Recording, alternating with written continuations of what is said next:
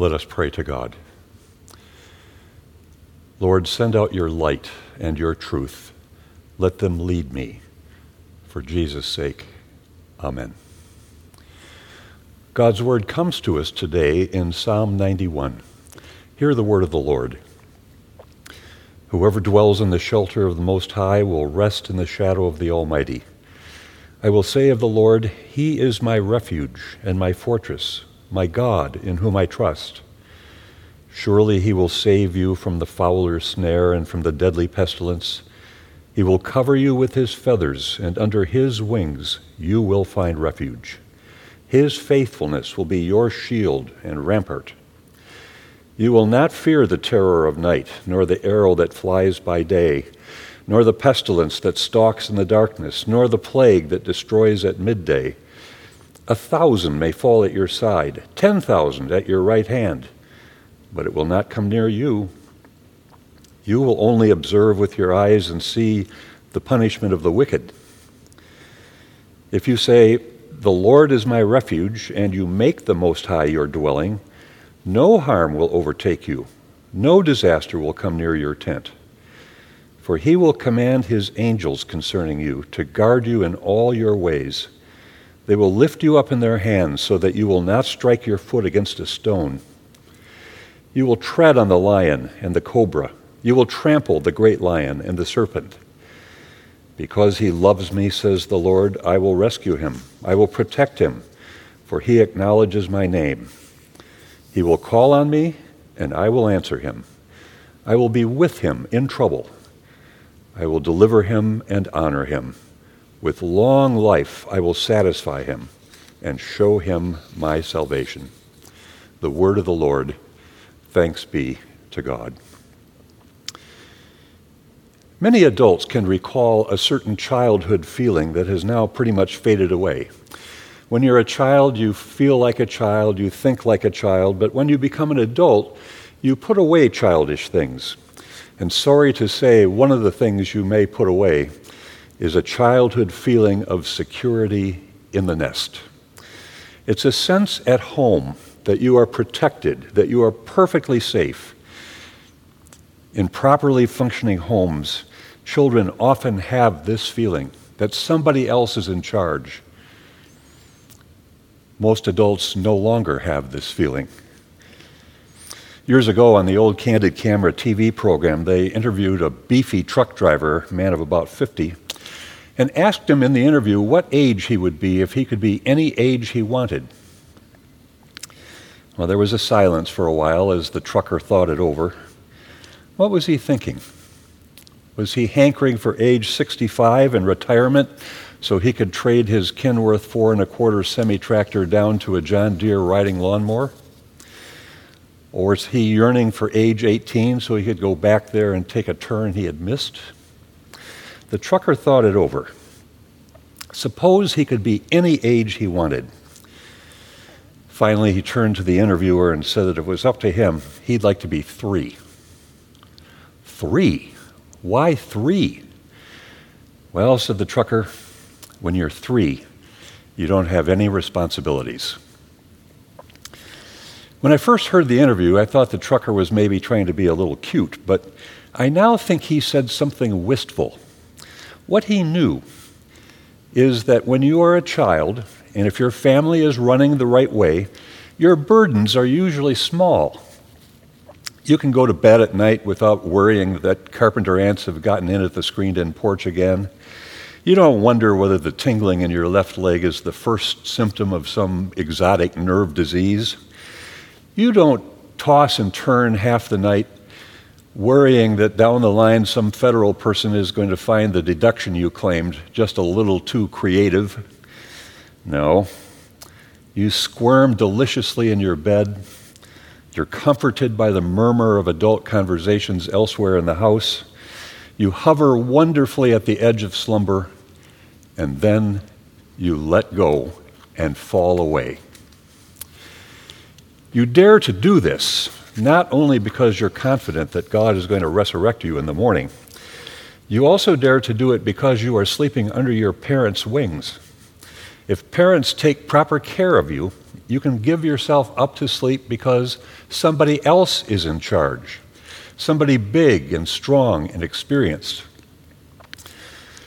As far as a child knows, parents stay up all night, checking doors and windows, adjusting temperature controls, driving away marauders. They never go off duty. If a shadow falls over the house or if demons begin to stir, parents will handle it. That's one reason ch- children sleep so well. Their nest is sheltered, and they love it, and they should. I think children might be a little alarmed to discover how much adults crave this same sense of security. Adults need to be sheltered too. Some of us have been betrayed. Some of us have grown old and sick and are not happy about it. People get betrayed or they get old or sick. Some are deeply disappointed that their lives have not turned out as they had hoped. Others have just been staggered by a report that came back from a pathology lab. And still others are unspeakably ignored by the people they love. Human beings, as children and then again as adults, crave security. And the psalmist speaks a word of security and comfort. It's one of the great themes of the scriptures. God is our shelter. He will cover you with his feathers, and under his wings you will find refuge. The image here is that of a hen or maybe an eagle.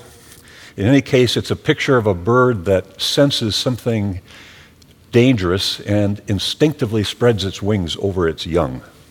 An expert on birds told me that this, this move is so typical of birds.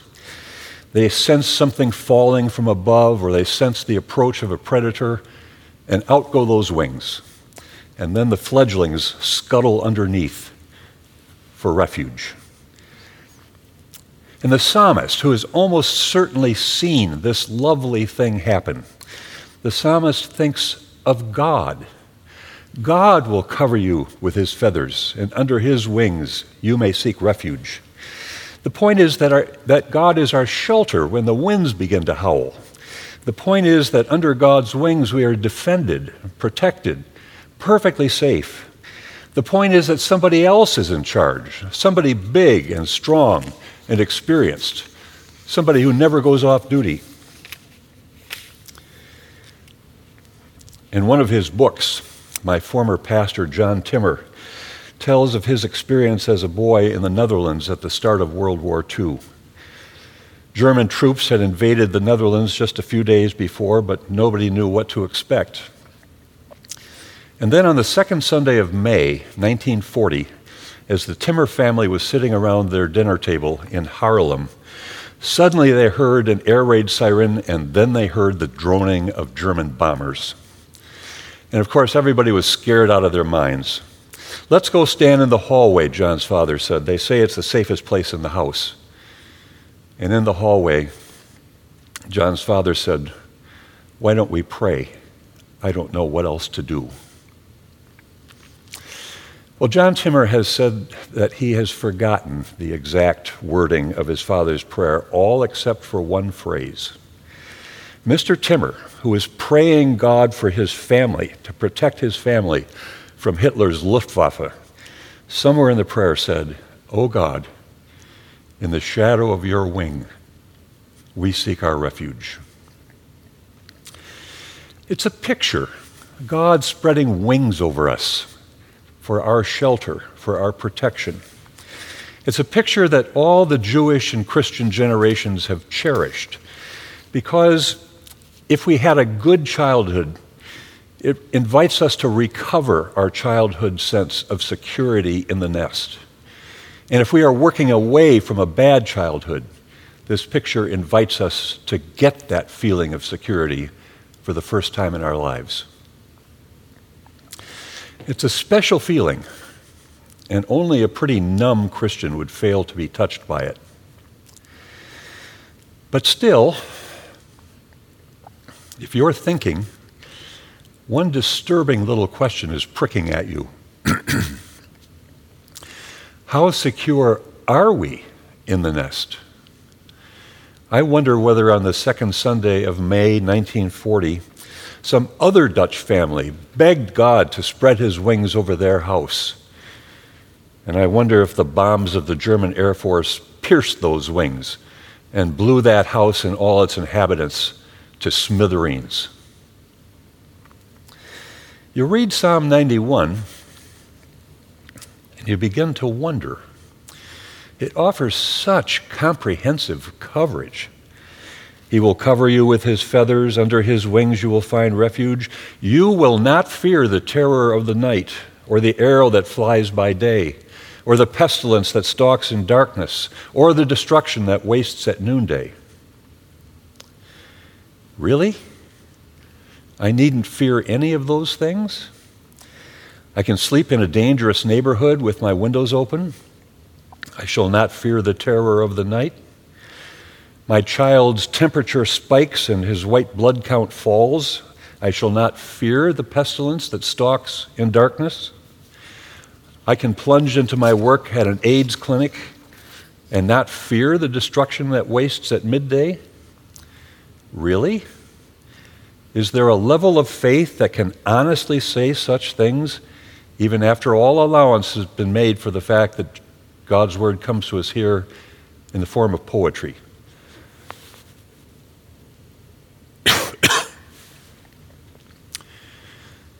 Let's face the truth. Faith in the sheltering wings of God does not remove all physical danger or the need for precautions against it. We cannot ignore Middle East tourist advisories or feed wild animals on our camping trips or jump a hot motorcycle over a row of cars and then trust God to keep us safe. We can't smoke cigarettes our whole lives like the Marlboro man and then claim the promises of Psalm 91 as our protection against lung cancer. It would be a foolish Christian who did these things and a foolish reader of Psalm 91. You may recall that in Matthew's Gospel, Satan quotes Psalm 91 to Jesus in the temptation at the pinnacle of the temple. Throw yourself down, says Satan. Throw yourself down. After all, it says right in Psalm 91 that God will give his angels charge over you. And Jesus replies that it is not right to put God to the test. It seems that God's protection is good for certain events and that restrictions may apply. Jesus was teaching us that we may not act like fools and then count on God to bail us out. God may do it. I remember how I drove my dad's Buick when I was 16 and God bailed me out, but we may not count on God to do it. And then, of course, some believers get hurt, terribly hurt, by no folly of their own. Suppose a drunk driver smashes into their family car. Suppose an I beam falls in on them in a storm. Or suppose you're a devout, middle aged Christian woman who lives in Holland, Michigan, and one August you start not to feel very well. So you visit your primary care physician who sends you for tests, and then to a specialist for more tests, and finally you go back to your primary care physician and she says, Ma'am, I'm sorry to tell you that you had better get your affairs in order. She says more, far more, about treatments and research and making you as comfortable as possible. On and on with all kinds of stuff that is perfectly well meant. But you have grown deaf. All you can hear is that you are 46 years old and you are going to die before your parents do and before your children get married. Now, whatever happened to the wings of God? Can you get brain cancer under those wings? Get molested by a family member? Go to New York City and get knifed in a subway by some teenager with a vacant stare? Can you find one summer that your own 17 year old has become a stranger and that everything in your family seems to be cascading out of control? Where are those wings? I think that what troubles us is not so much the sheer fact that believers suffer along with everybody else. C.S. Lewis once pondered this. If the children of God were always saved from floods, like believing Noah and his family, if every time a person pointed a gun at a Christian, it just turned to salami, if we, we really did have a money back guarantee against hatred, disease, and the acts of terrorists, then of course we wouldn't have to worry about church growth, would we? Our churches would fill with people attracted to the gospel for its benefit plan.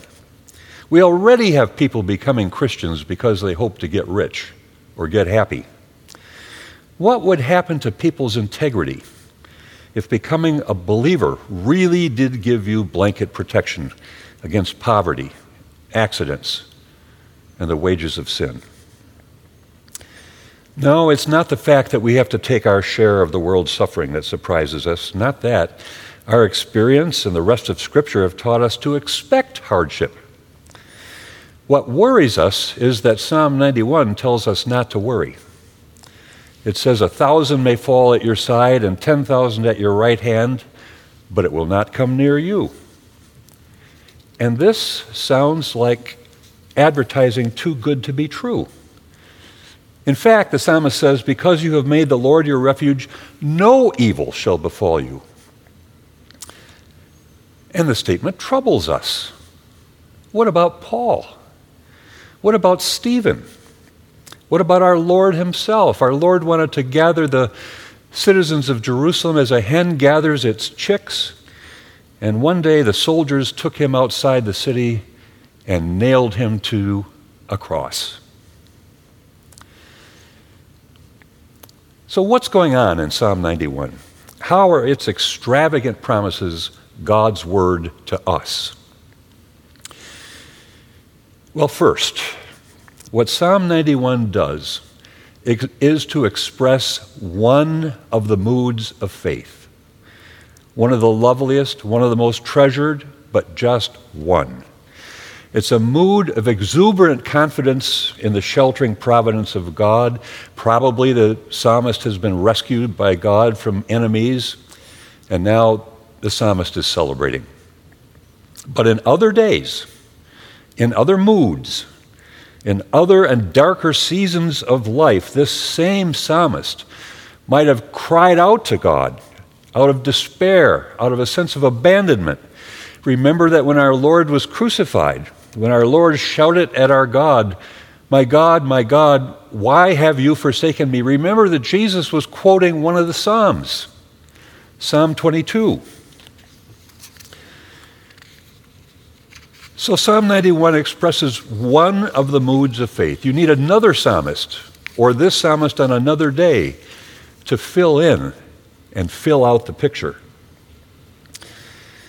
With a kind of amazement, the psalmist bears witness that under the wings of God, good things can happen, even to bad people.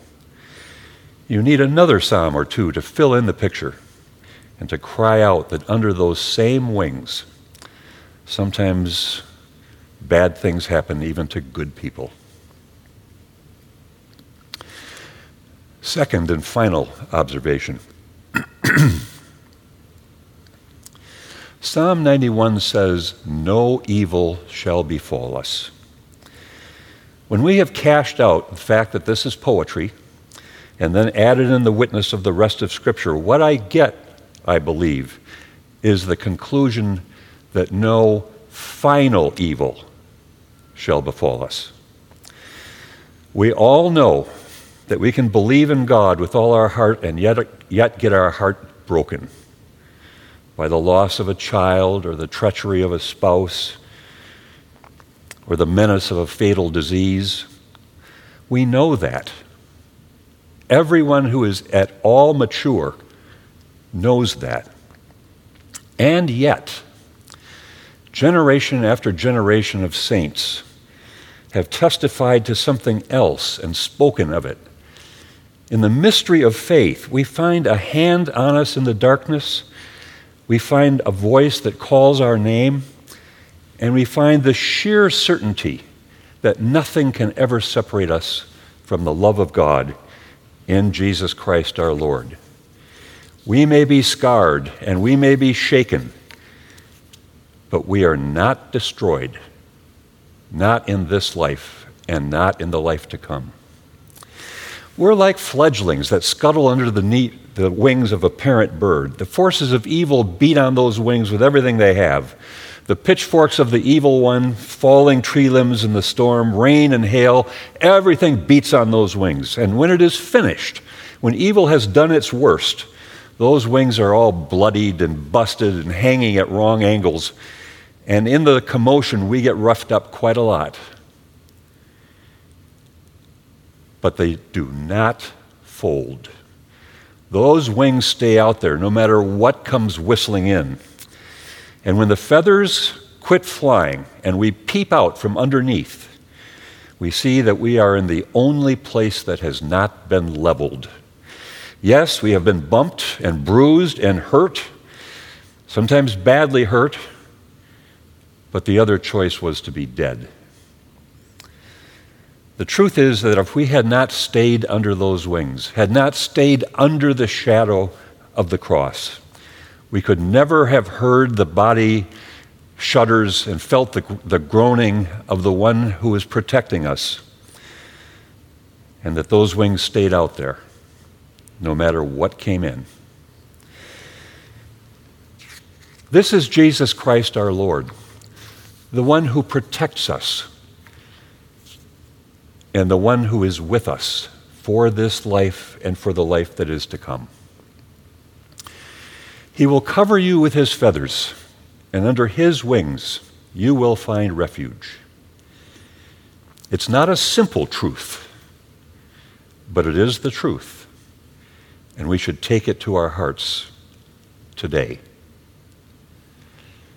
In the name of the Father, and of the Son, and of the Holy Spirit. Amen.